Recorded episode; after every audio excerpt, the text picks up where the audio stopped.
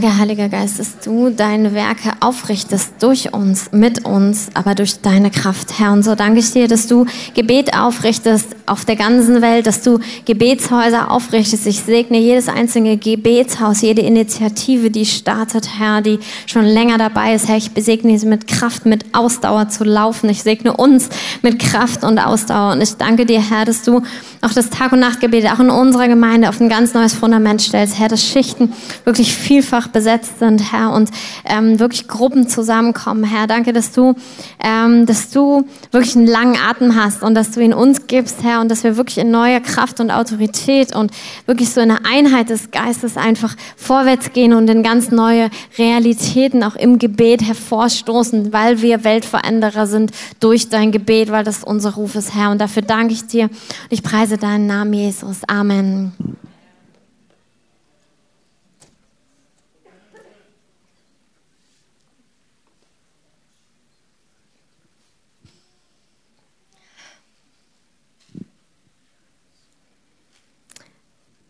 Ich begrüße euch auch nochmal von meiner Seite. Ich möchte nochmal so Bezug nehmen auf letztes Wochenende, weil wir einfach so eine gute Zeit hatten. Es war so herrlich und ich möchte einfach nochmal Danke sagen für alle, die das möglich gemacht haben und die dreieinhalb Konferenz, die da mitgearbeitet haben, die mitgebetet haben, auch wirklich in der Vorbereitung, im Gebet einfach dahinter gestanden haben. Gott war so treu und ja, es ist die Treue Gottes, aber es sind auch Menschen, die beten, weil dadurch der Herr dann wieder wirkt. Es ist einfach diese Partnerschaft, in die uns Gott einlädt. Und ich möchte euch einfach Dankeschön sagen, da wo ihr euch investiert habt. Und ich empfinde wirklich, dass ja nicht nur wir, sondern auch ähm, viele Menschen auch aus anderen Städten einfach ähm, gesegnet worden sind, sind einige angereist, ähm, die gesegnet worden sind. Und das freut mich total, weil einfach Gott etwas Gutes vorbereitet hat. Amen.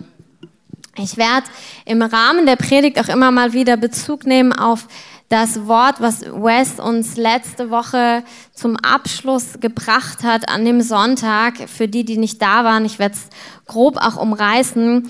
Ähm, aber ich starte mit was anderem weil Gott mir das so aufs Herz gelegt hat. Ich habe ja die Woche vor der Konferenz gepredigt und jetzt nach der Konferenz. Und ich habe so empfunden, dass der Herr auch wie so eine positive Klammer drumherum legen möchte. Jetzt nicht in meiner Person, sondern in dem, dass wir wieder auch über die Bergpredigt sprechen möchten. Es ist einfach so, dass Gott wirkt und dass es herrlich ist. Und dass es doch, auch wie eben auch in dem prophetischen Wort von Oliver angeklungen hat, es einfach was mit unserem Alltag und unserem Charakter zu tun hat. Und das ist so schön, weil darin wir einfach so in der Gemeinschaft mit dem Heiligen Geist leben dürfen, dass es gar kein Abrackern ist, sondern dass es eigentlich auch was Wunderschönes ist, was wir mit ihm leben und erleben dürfen. Und ich möchte euch einfach bitten, mit mir in die Bergpredigt zu gehen, Matthäus 5.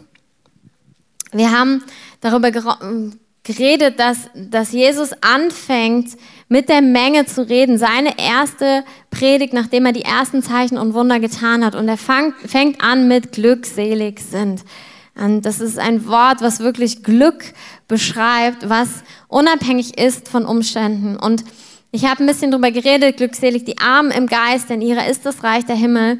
Und dann finden wir in Vers 6, glückselig die nach Gerechtigkeit hungern und dürsten, denn sie werden gesättigt.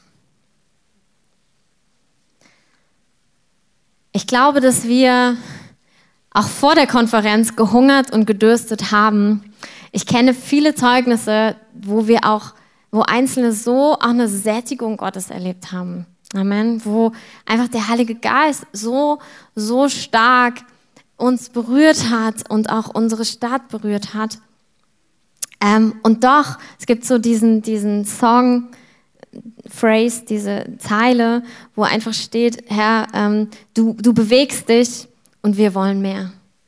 You move and we want more. You move and we want more. Und irgendwie ist es so, oh, herrlich und doch mehr, Herr gerade da, wo wir ihn erleben. Ich habe manchmal das Gefühl, der Herr macht so einen Hunger dann auch. Ja, und jetzt mehr davon, mehr davon, mehr davon. Und manchmal haben wir dann so eine Vorstellung, ja, und so muss es dann aussehen. keine Ahnung, wie Gott das aussehen lässt oder machen lässt. Aber was wir hier sehen, ist, dass wir eigentlich weiter hungern und dürsten.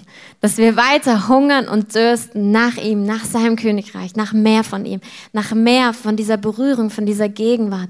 Und ich glaube, das ist ein Lebensstil, an den wir uns positiv gewöhnen dürfen, dass dieses Hungern und Dürsten nach mehr dazugehört zu unserem Leben. Und es soll keine Sehnsucht sein, die uns zerreißt, wobei es manchmal dann auch zerreißend ist und dann wieder im Gebet auch Ausdruck findet vor Gott.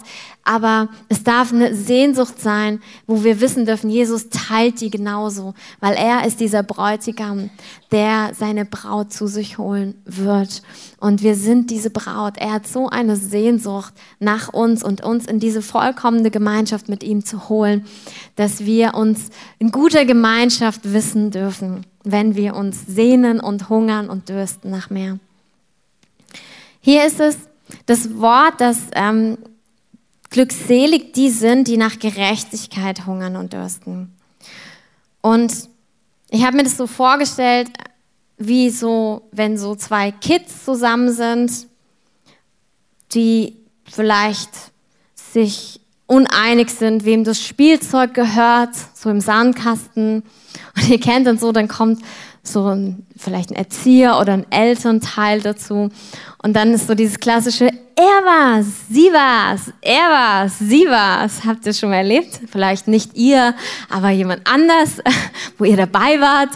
Und, und ich glaube, das ist so, so dieses, wo sich jeder wünscht, okay, so war's, aufgeräumt und ähm, das, ist, das ist rechts jetzt in dieser Situation. Und ähm, so in, auf einer größeren Ebene sehen wir es in der Politik zum Beispiel, empfinde ich es auch so. Manchmal hören wir Nachrichten und denken uns so, ja, ich wüsste mal gern, was jetzt dahinter steht. Ich wüsste mal gern, ja, was, was passiert da eigentlich manchmal und was ist jetzt Recht und Gerechtigkeit? Wir kennen das auch aus jedem, eigentlich fast jedem Film, ähm, zumindest Actionfilme, wo dann immer gibt es halt einen Guten und einen Bösen und man will unbedingt, dass der Gute gewinnt und der Böse irgendwie auch ähm, Konsequenz hat ähm, in seinem Leben. Und ähm, es ist so unbefriedigend, diese Filme, die vorher aufhören. Ich weiß nicht, ob ihr das kennt oder manche Bücher, wo dann denkst du, ja, aber mh, mm, es fehlt doch. Das ist wie eine Liebesgeschichte, wo sie dann nicht zusammenkommen und du denkst dir, ach Mann, wo ist das Happy End? Und ähm, ich glaube, dass wir diese Sehnsucht in uns haben und dass Jesus sagt, es ist glückselig die, die diese, Selig, äh, diese Sehnsucht haben. Wir sehnen uns nach Gerechtigkeit. Wir sehnen uns danach, dass Recht aufgerichtet wird in dieser Erde. Manchmal betrifft uns das selbst, manchmal kann es einem näher sein, wenn, wenn ich das Gefühl habe, das ist ungerecht. Das ist, was, glaube ich, jeder Mensch ganz schwer ertragen kann. Das ist einfach Ungerechtigkeit ihm geschieht. Aber manchmal berührt uns auch das so bei anderen Menschen, auch wenn wir ähm, Dinge wie Menschenhandel sehen, wenn wir globale Ungerechtigkeiten sehen. Manchmal kann uns das richtig tief bewegen, weil wir so eine Sehnsucht danach haben. Wir haben eine Sehnsucht, dass Gerechtigkeit aufgerichtet wird. Und Jesus verspricht uns, dass alles offenbar wird. Lukas 12, da heißt es, und es geht darum, dass sie die Jünger in, ähm, ja, in Verfolgung sind, beziehungsweise Gegenwehr haben. Und dann sagt Jesus zu ihnen, es ist aber nichts verdeckt, was nicht aufgedeckt und nichts verborgen, was nicht erkannt werden wird. Deswegen wird alles, was ihr in der Finsternis gesprochen haben werdet, im Licht gehört werden. Und was ihr ins Ohr gesprochen haben werdet, in den Kammern, wird auf den Dächern ausgerufen werden. Und dann sagt er weiter, fürchtet aber nicht das, was gegen euch kommt, sondern fürchtet den Herrn. Und dieses Wort, es wird aufgedeckt, ist das Wort Apokalypto, wo auch das Wort Offenbarung von kommt. Also wir sehen in den Enden der Zeit, eine Sache, die passieren wird, ist, dass Unrecht aufgedeckt wird und dass Gerechtigkeit kommt und dass Jesus es tun wird, weil er der gerechte König ist. Amen.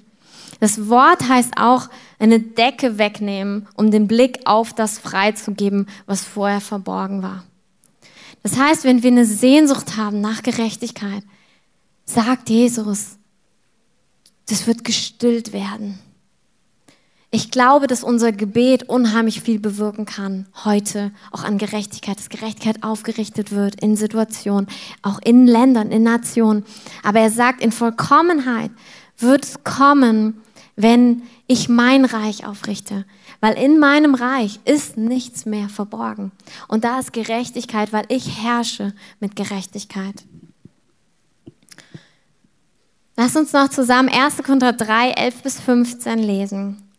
Weil da hören wir, was, wie richtet Jesus Recht und Gerechtigkeit auf, indem es Gericht gibt. Und hier heißt es, denn einen anderen Grund kann niemand legen, außer dem, der gelegt ist, welcher ist Jesus Christus. Es gibt nur einen Grund.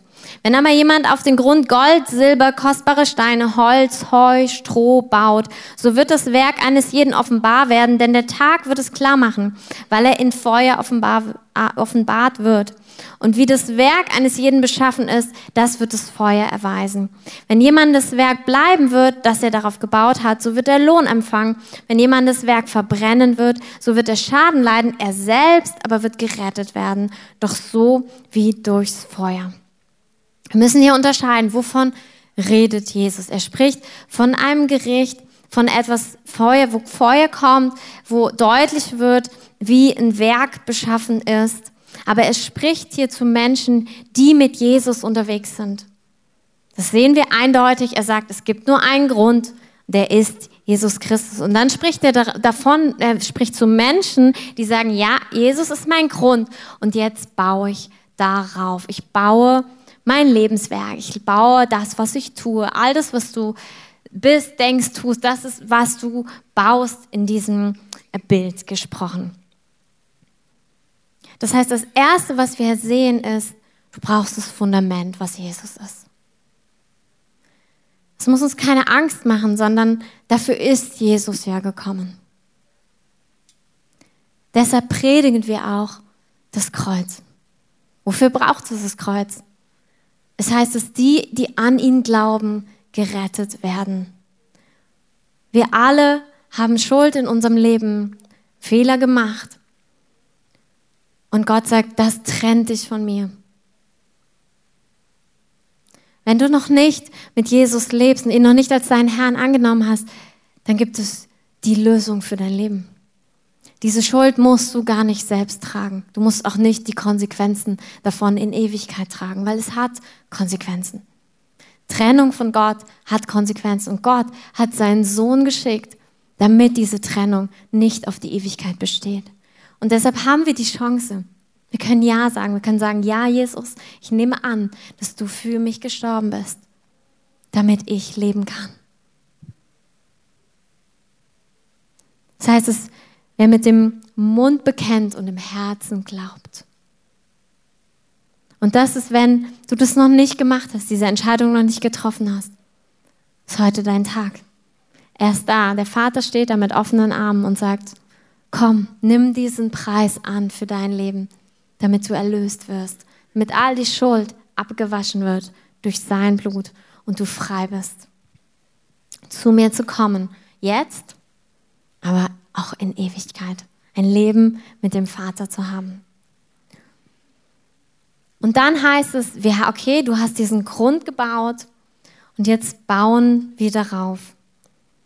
Und auch hier wird einfach klar, es wird alles sichtbar werden. Jede Gerechtigkeit, jede Ungerechtigkeit, es wird offenbar werden. Es gibt nichts Verstecktes mehr.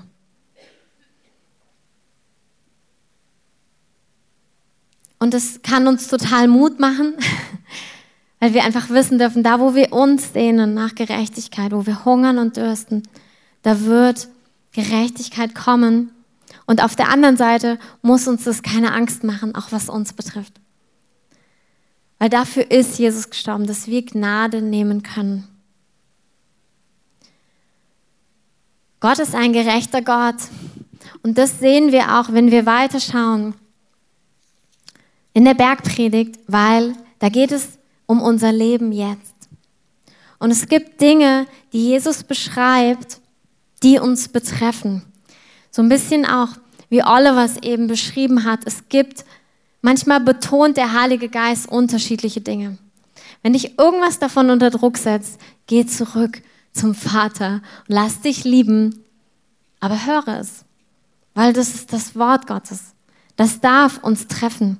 Und gerade wenn es uns betrifft, haben wir manchmal die Angewohnheit davon wegzugehen, weil es ja trifft. Aber gerade da lädt uns der Vater ein, nee, gerade da komm, gerade da höre es, weil das Wort ist dazu da, dich zu beschneiden zum Guten damit Gutes entsteht in deinem Leben. Und wir lesen jetzt, ich gehe nicht in, in, Details, man könnte über jedes einzelne eigene Predigt halten. Ich möchte euch so ein großes Bild heute mehr malen, Überblick. Und zwar geht es, fängt Jesus an, über das ähm, Töten zu reden. Er spricht davon, okay, ihr habt im alten Bund, das ist Vers 21, ihr habt gehört, zu den Alten gesagt, du sollst nicht töten. Wer aber töten wird, der wird im Gericht, Gericht verfallen sein. Ich aber sage euch, dass jeder, der seinem Bruder zürnt, dem Gericht verfallen sein wird. Wer aber seinem Bruder sagt Racker, das heißt sowas wie Dummkopf, also ein Ausdruck der Verachtung, dem Hohen Rat verfallen sein wird, wer aber sagt, du nah der Hölle des Feuers verfallen sein wird. Grundlage nochmal, was wir eben gelegt haben.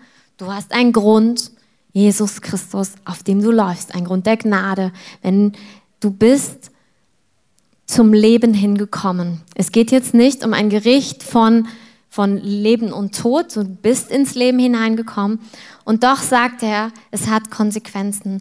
Und die, der zweite Punkt ist, ähm, da geht es dann um Ehebruch. Ihr habt gehört, dass gesagt ist, du sollst nicht Ehe brechen. Ich sage euch, dass jeder, der eine Frau ansieht, sie zu begehren, schon Ehebruch mit ihr begangen hat in seinem Herzen und so weiter. Wie gesagt, man könnte über jedes wieder eine eigene Predigt halten. Aber was sehen wir? Es wird oft so betont, dass so der Anspruch Jesu im Gegensatz zum Alten Testament höher ist. Also ist, damals war es schon das, aber jetzt ist es auch noch das. Und ja, das stimmt in gewisser Weise, in gewisser Weise auch nicht, weil Gott auch im Alten Testament es immer schon betont hat, es geht um euer Herz. Ihr könnt die richtigen Dinge tun, aber wenn euer Herz mich nicht annimmt, dann sehe ich das alles, ich kann das nicht annehmen, weil wo ist dein Herz in dem? Also es ging eigentlich immer schon ums Herz und jetzt betont es Jesus nochmal und sagt, nee, es geht nicht um die äußerlichen Dinge, sondern das Innerliche. Und in dem Kontext, was ich eben gesagt habe, davon, dass wir sowieso alle stehen werden vor Jesus und alles sichtbar sein wird, ist es für mich eine Vorbereitung auf die Ewigkeit, was Jesus da macht. Er sagt, hey, es wird eh alles offenbar sein, lebt doch jetzt schon so. Ich glaube, er weiß auch, warum er uns Menschen das manchmal sagen muss. Manchmal sind wir so, ja, äußerlich alles schick oder so, aber er sagt, nee, nee, guck mal, das ist eigentlich mein, mein Wert des Königreichs. Das ist, das ist für die Ewigkeit entscheidend. Das ist, was ja in der Ewigkeit sowieso sichtbar sein wird. Für den Tag, wo du vor mir stehst. Und Gott wirbt da, glaube ich, drum, dass wir so offen jetzt vor ihm leben wie wir einmal sein werden, sowieso. Es ist auch nicht so, dass wir es jetzt nicht sind, aber wir denken es manchmal. Und ich glaube, das ist, da möchte ich aufgreifen, was, was ähm, Wes letzte Woche gesagt hat. Er hat gesagt, wir bauen Gott einen Thron, da wo wir uns unterordnen unter seine Prinzipien und Maßstäbe. Da bauen wir ihn einen Thron. Lass uns kurz in Jesaja 66 reingehen was er genannt hat. Jesaja 66, Vers 2.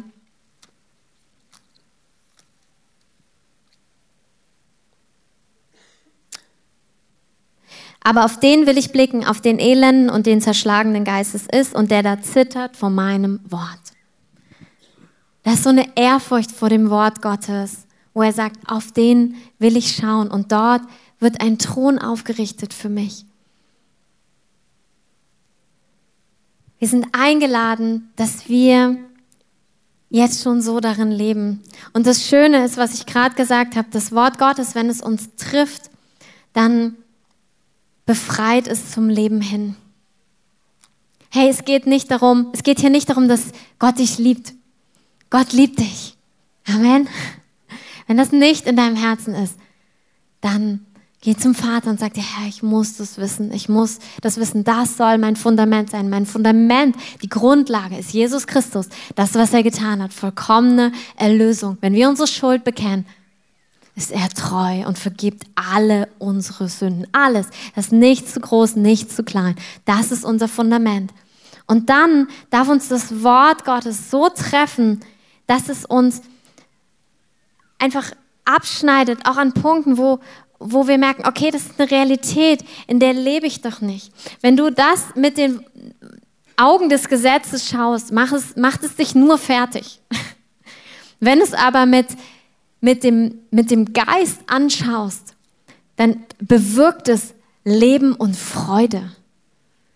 Weil da ist eine Möglichkeit, da ist etwas, wow, das will der Herr für mich, das will er für mein Leben.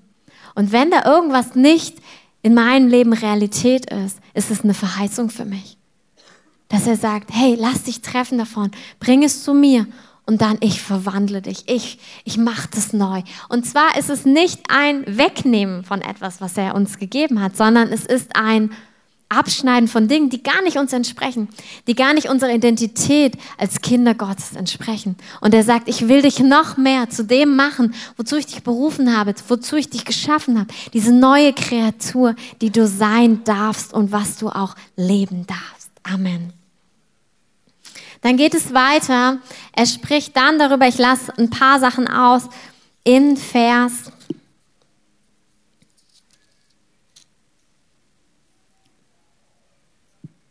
Kapitel 6. Da geht es dann um, wie geben wir Almosen, also wie geben wir den Bedürftigen, wie beten wir und wie fasten wir. Und ich fasse das ein, in einer Sache zusammen, ist eigentlich ganz leicht, nicht vor oder für Menschen. Er sagt, hey, da wo du gibst, da tu es so, dass deine andere Hand es nicht weiß. Da wo du betest, mach es nicht, damit du toll aussiehst vor Menschen, sondern mach es im Verborgenen. Da wo du fastest, mach es nicht, mach dich nicht extra, oh, ist auch voll richtig schwer, ähm, sondern ähm, zieh dich gut an und ähm, tu es vom Herrn, tu, es, tu die Dinge im Verborgenen. Und auch da ist dieser Schlüssel drin. Jesus bringt uns wieder näher an das, was kommen wird. Was sagt er? Das, was im Verborgenen ist, zählt, weil der Vater sieht es. Und es wird sowieso alles sichtbar werden. Und er sagt jetzt schon, hey, leb heute so. Auch da sagt er, es ergibt uns eigentlich auch die Chance, leb nicht dran vorbei, indem du Dinge baust, die gar nicht Bestand haben, sondern schau dir an, worum geht es. Und ich sage das nicht, weil ich jetzt glaube, dass wir super viel alles anders machen müssen. Ich glaube, du, wenn es dich betrifft, wirst du es hören, dann ist es gut. Aber ich sage es mehr so, dass ich, ich wünsche mir so, dass unser Denken so angepasst ist an das Denken Gottes, was immer dasselbe Denken ist in Ewigkeit und heute. Und dass wir einfach wissen, da wo wir im Verborgenen wir etwas tun oder der Herr etwas tut, das ist gewaltig. Manchmal sind wir doch so in dieser Versuchung von schneller, höher, weiter, größer, sichtbarer Scheinwerfer, all diese Dinge. Und das nichts dagegen. Auch das ist Demut manchmal da reinzugehen, wenn der Herr dich dazu beruft. Aber die Frage ist ja, wo stehst du jetzt? Und da, wo Gott dich ins Verborgene ruft und wo er sagt, im Verborgenen, da, wo du sowieso bist, das ist vollwertig, das ist gewaltig, das ist kraftvoll für den Himmel, das ist herrlich. Da, wo Gott vielleicht Prozesse mit dir geht, das ist nicht nur Vorbereitung, das ist das Leben, was ich mit dir lebe. Wisst ihr, über Frucht kann man immer reden und es ist gut und wir sollen Frucht bringen. Aber davor muss der Baum ja gesund gewachsen sein. Und die Frucht ist eigentlich nur ein Schnipser. Die Frucht ist gar kein Problem mehr. Wenn der Baum gesund ist, ist es ganz natürlich, dass Frucht kommt. Wir brauchen uns gar nicht so sehr nach Frucht auszusprechen, sondern lass uns nach, diesen, nach, den, nach dem Königreich ausstrecken. Auch nach was ist ihm wichtig. Frucht wirst du von ganz alleine bringen. Und das ist auch, was, was Wes letzte Woche gesagt hat. Er hat so gesagt, alles Gewaltige beim Herrn fängt in, in Bethlehem an. Also alles Großartige fängt in diesem Stall an in Bethlehem. Und das gilt bestimmt für uns als Gemeinde, aber es gilt auch für jeden Einzelnen von uns. Weil das Verborgene sichtbar ist vom Herrn und es wird für alle sichtbar werden. Und der Herr ehrt dich auch so, wo du im Kleinen gekämpft hast, wo du im Kleinen gerungen hast, wo du im Kleinen etwas gegeben hast, was keiner gesehen hat. Der Herr sieht es. Er sieht es alles und es wird alles sichtbar werden. Wie gewaltig sind diese Vorbereitungszeiten, diese Zeiten. Und ich glaube, es hört gar nicht auf. Es ist nicht so, ah, das ist jetzt die Vorbereitung und dann geht es irgendwo hin. Wenn ihr auch Menschen hört, die große Dienste weltweit haben, habe ich ganz oft gehört, hey, das eine ist die Zeit der Vorbereitung, da wo noch nichts groß und sichtbar war, das ist das Entscheidende, darauf baut sich mein Dienst auf. Und das andere ist auch, du bleibst ja nicht stehen, du gehst immer wieder ins Verborgene mit dem Herrn. Es ist nicht so, dass mal ein Switch dann in unserem Leben kommt und dann vielleicht shiftet sich das und dann ist das Sichtbare, also vor Augen Sichtbare für Menschen, Sichtbare wichtiger. Nein, es bleibt das Wort des Herrn. Komm ins Verborgene. Komm zu die Werke im Verborgenen, das, was Menschen nicht sehen. Das schützt dich, das schützt dein Herz, das schützt dein Leben. Aber es ist auch das, was eine Königreichsperspektive, in dieser Perspektive ist es ja sowieso sichtbar. Versteht ihr, es, es spricht hier von Menschen verborgen, aber es ist ja sichtbar in dem Denken des Königreiches und es wird auch vollkommen sichtbar werden. Die Band kann schon mal nach vorne kommen. Was Jesus gemacht hat mit diesem Teil der Bergpredigt, er, er zeigt uns ja einen neuen Standard. Er sagt wieder, so wie auch das Alte Testament sagt, es geht um dein Herz. Gib mir dein Herz. Denn daraus fließt das Leben. Da kommt auch alles hervor an Werken, die sind danach geschaltet. Aber primär geht es dem Herr um dein Herz. Und was er aber auch macht, ist, dass er uns in die Einheit mit ihm ruft als seine Braut. Er sagt, guck mal, das ist meine Sichtweise auf Dinge. Komm herein. Ich will, dass du schaust, wie ich schaue. Ich will, dass du siehst, wie ich sehe. Ich will, dass du, die, dass du weißt, was wirklich wichtig ist damit du auch danach leben kannst, damit du dich danach ausstrecken kannst, was entscheidend ist. Er gibt uns einen Einblick in sein Herz. Er bricht es runter auf konkrete Situationen. Das sind ja nicht die einzigen Situationen, aber er bricht es runter, um es praktisch, um es einfach zu machen, damit auch Dinge in unserem Herzen sichtbar werden können, ähm, damit wir es greifen können. Aber was er macht, ist, dass er uns in seine Realität holt in das, wie er sieht, wie er Dinge erkennt und sieht und schaut und dass wir unsere Maßstäbe an seine angleichen können, weil er will in Einheit mit uns sein. Wisst ihr, es gibt in der Bibel einen Hinweis dahin, wann das erste Verstecken stattgefunden hat. Und zwar bei Adam und Eva. Wann haben sich Menschen das erste Mal versteckt? Wann ist das erste Mal etwas im Verborgenen gewesen? Adam und Eva nach dem Sündenfall. Sie haben sich vor Gott verborgen, nicht er vor ihnen. Sie haben sich versteckt.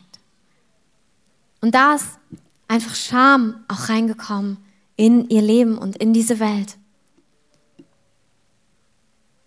Wisst ihr, wir gehen auf ein Königreich zu. In Ewigkeit wird es ein Königreich gehen und ich glaube, es ist bildlich, aber ich glaube auch, dass es real ist. Es heißt, dass es keine Finsternis mehr geben wird. Also ganz real.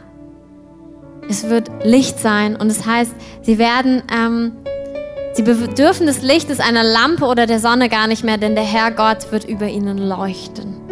Das ist unsere Berufung, das ist, wo wir hingehen. Ein Königreich, dem kein Schatten mehr ist. Und ich glaube, es ist real, es ist die Real, also es, ist, es spricht von Licht, Licht, Licht. Aber für mich ist es auch ein, ein Bild für, es wird alles aufgedeckt sein. Es wird nichts mehr verborgen sein.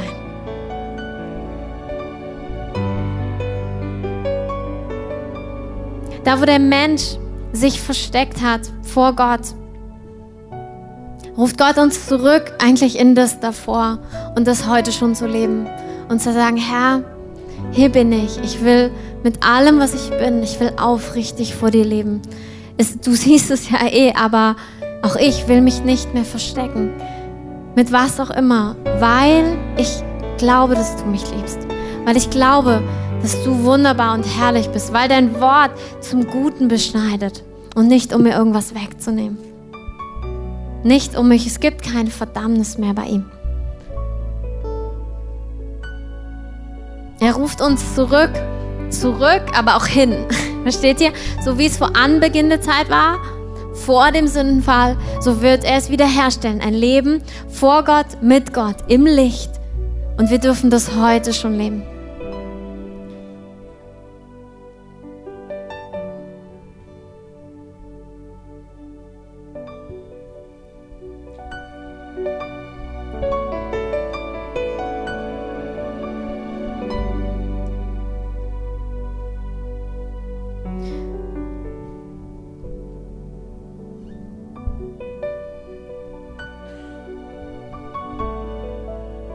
Heiliger Geist, ich danke dir.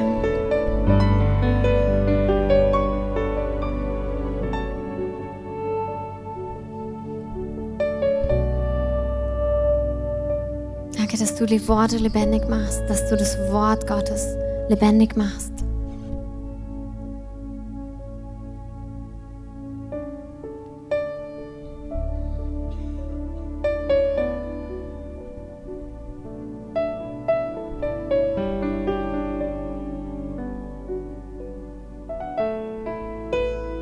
Herr, wir stehen hier vor dir.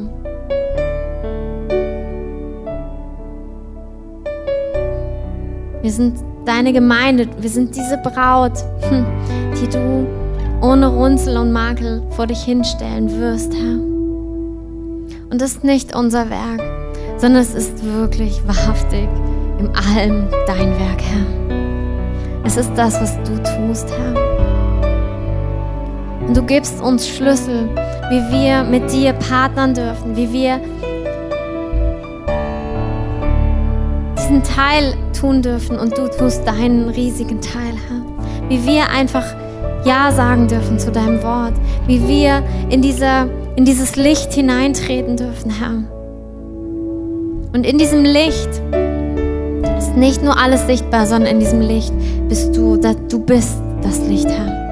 Und ich danke dir, Herr, dass da, wo wir heute von dir gehört haben, von deinem Wort gehört haben, dass du einfach jetzt diese letzten auch Minuten nimmst, wo wir vor dir sind, wo, wo du nochmal das bewegst, einfach was du gesprochen hast in unseren Herzen, Herr, dass diese ja, dass es eine lebendige Begegnung ist im Namen Jesus. Ich danke dir für eine lebendige Begegnung, Herr, an dir. Danke, dass, dass es keine toten Worte sind, sondern Heiliger Geist, dass du das Wort lebendig machst, Herr, dass du es lebendig machst, lebendig und lebendiger und lebendiger. Danke dafür, Herr.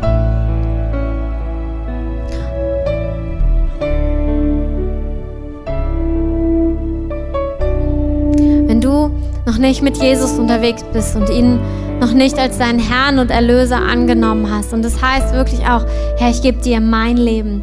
Mach du, was du möchtest. Ich möchte dein Wort ernst nehmen. Ich will, dass du mein Herr bist.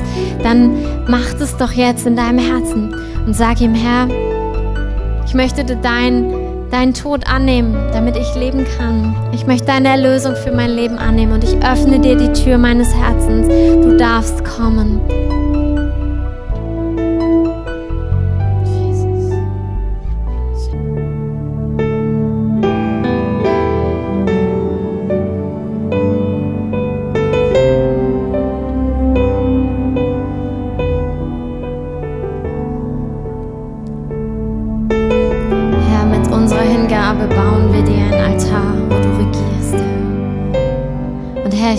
Deine Sehnsucht ist, Herr, dass dein Volk wirklich diesen Altar baut, Herr, an allen Orten, wo sie sind, Herr, da wo wir leben, da wo wir sind, da wo wir zusammenkommen und da wo jeder in seinem Alltag ist, Herr.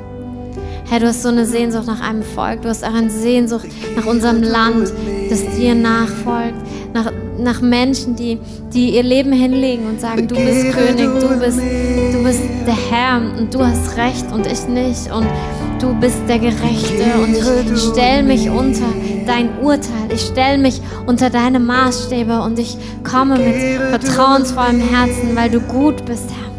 Weil du gut bist, Herr, und du sehnst dich nach unserem Land. Du sehnst dich nach unserer Stadt. Du sehnst dich, Herr, nach dieser Welt. Du sehnst dich nach Menschen, die, die dir diesen Altar bauen, die ihr Leben niederlegen, nach ihre Vorstellungen, ihre Wünsche ihre eigenen Maßstäbe. Vater, und ich bete, Herr, dass, dass, ja, dass das so ausgeht in unser Land, Herr. Herr, dass unser Land, dass wir ein Volk werden, Herr, was, was ihr Leben niederlegt, Herr, für deine, für deine Pläne, für deine Werte, für deine Werke, Herr, für alles, was du vorbestimmt hast, Herr, was du vorbereitet hast. Herr, ich bete, dass wir ein Land werden, was brennt für dich, was brennt für dich, Herr, was nicht den eigenen Verstand über, über deine Worte setzt, sondern was dein Wort als allerhöchstes setzt, was dein, dein, die Bezeugung deines Geistes als allerhöchstes setzt, Herr.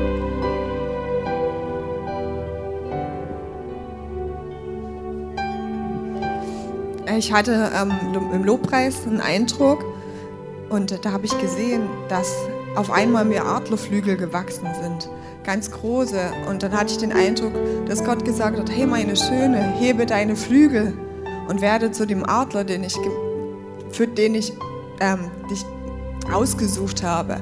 Und er hat gesagt, hey, das gilt für uns alle. Wir sollen, das passt auch zu Dunjas Predigt, einfach nicht mit menschlichen Augen auf unsere Umstände gucken, sondern uns emporheben und treiben lassen wie der Adler der über die Umstände ste ähm, drüber stehen kann. Und in der Bergpredigt haben wir von Herzenshaltungen auch gehört, dass Gott es möchte, dass wir die wegtun und einfach mit Gottes Augen unsere Umstände angucken. Und er hat mich so daran erinnert, dass ich ähm, zum Beispiel, ich bin ein sehr ungeduldiger Mensch und wenn ich nicht gleich was bekomme von jemandem, der mir sozusagen was schuldet oder ähm, was gibt, worauf ich warte, werde ich ungeduldig. Und Gott hat gesagt, hey, weil ich das mir so wünsche, ähm, mit seinen Augen die Welt zu sehen, dass er auch sagt, hey, denke mal drüber nach, wie die Menschen auf der anderen Seite gerade ähm, leben. Vielleicht sind die auch gerade in schwierigen Umständen drin und haben es auch nicht so leicht. Und das ist nicht so, dass die dich mit Absicht so vergessen, sondern die haben auch ihre Päckchen zu tragen. Und vielleicht erleben wir uns und ähm, spüren, dass wir oftmals selbst so Menschen verurteilen oder einfach nicht verstehen, warum die Dinge nicht so laufen, wie sie unserer Meinung nach laufen sollten. Und ich ermutige euch einfach, Gott darin einzuladen und zu sagen, hey, lass mich die Welt wirklich mit deinen Augen sehen. Lass mich die Menschen auf der anderen Seite sehen, wie du sie siehst. Dann können wir sie auch segnen. Genau, das wollte ich eigentlich nur weitergeben.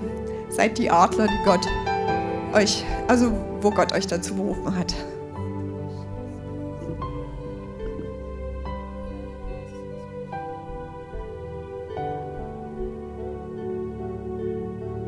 Let us become more aware of your presence. Let us experience the glory of your goodness. Let us become more aware of your presence. Let us experience the glory of your goodness.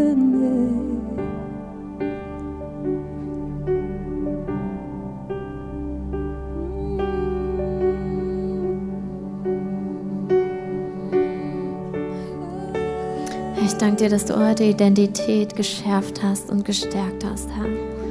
Herr, dass du uns immer wieder ja, hochnimmst mit dir in deine Augen, ja, mit deinen Augen sehen lässt, Herr. Danke für diese Flügel, die du uns gibst, Herr.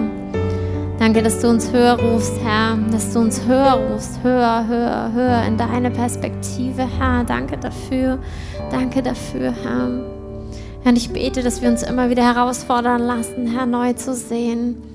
Immer wieder uns schärfen lassen, Herr, von deinen Augen. Immer wieder uns ja, abschneiden lassen, da wo auch manchmal so wie so Päckchen an uns haften, weswegen wir nicht hochkommen. Und ich danke dir, dass wir die Autorität haben, sie, sie abzuschneiden und sie wegzutun, Herr. Und ich danke dir für alles, was du heute auch gereinigt und abgeschnitten hast, Herr. Auch an, an Denkmustern, die dir nicht entsprechen, Herr. Danke, dass du uns hineinführst in, in dein, in wirklich dieses Leben, was du uns schon geschenkt hast, Herr. Danke, Heiliger Geist, dass du Gott mit uns bist, auch unser Tröster, unser Heiler, unser Befreier, unser Leben bist du, Jesus. Und wir gehen, wir lassen jetzt Musik einspielen, damit die Band abbauen kann. Wenn du für dich merkst, oh, dich bewegt es noch oder möchtest einfach vorm Herrn bleiben, er tut gerade noch was, dann bleib da gerne. Lass uns gern leise rausgehen, wenn ihr rausgeht. Und äh, ich segne euch, segne diesen Tag und ich segne euch auch mit wunderbarer Gemeinschaft heute.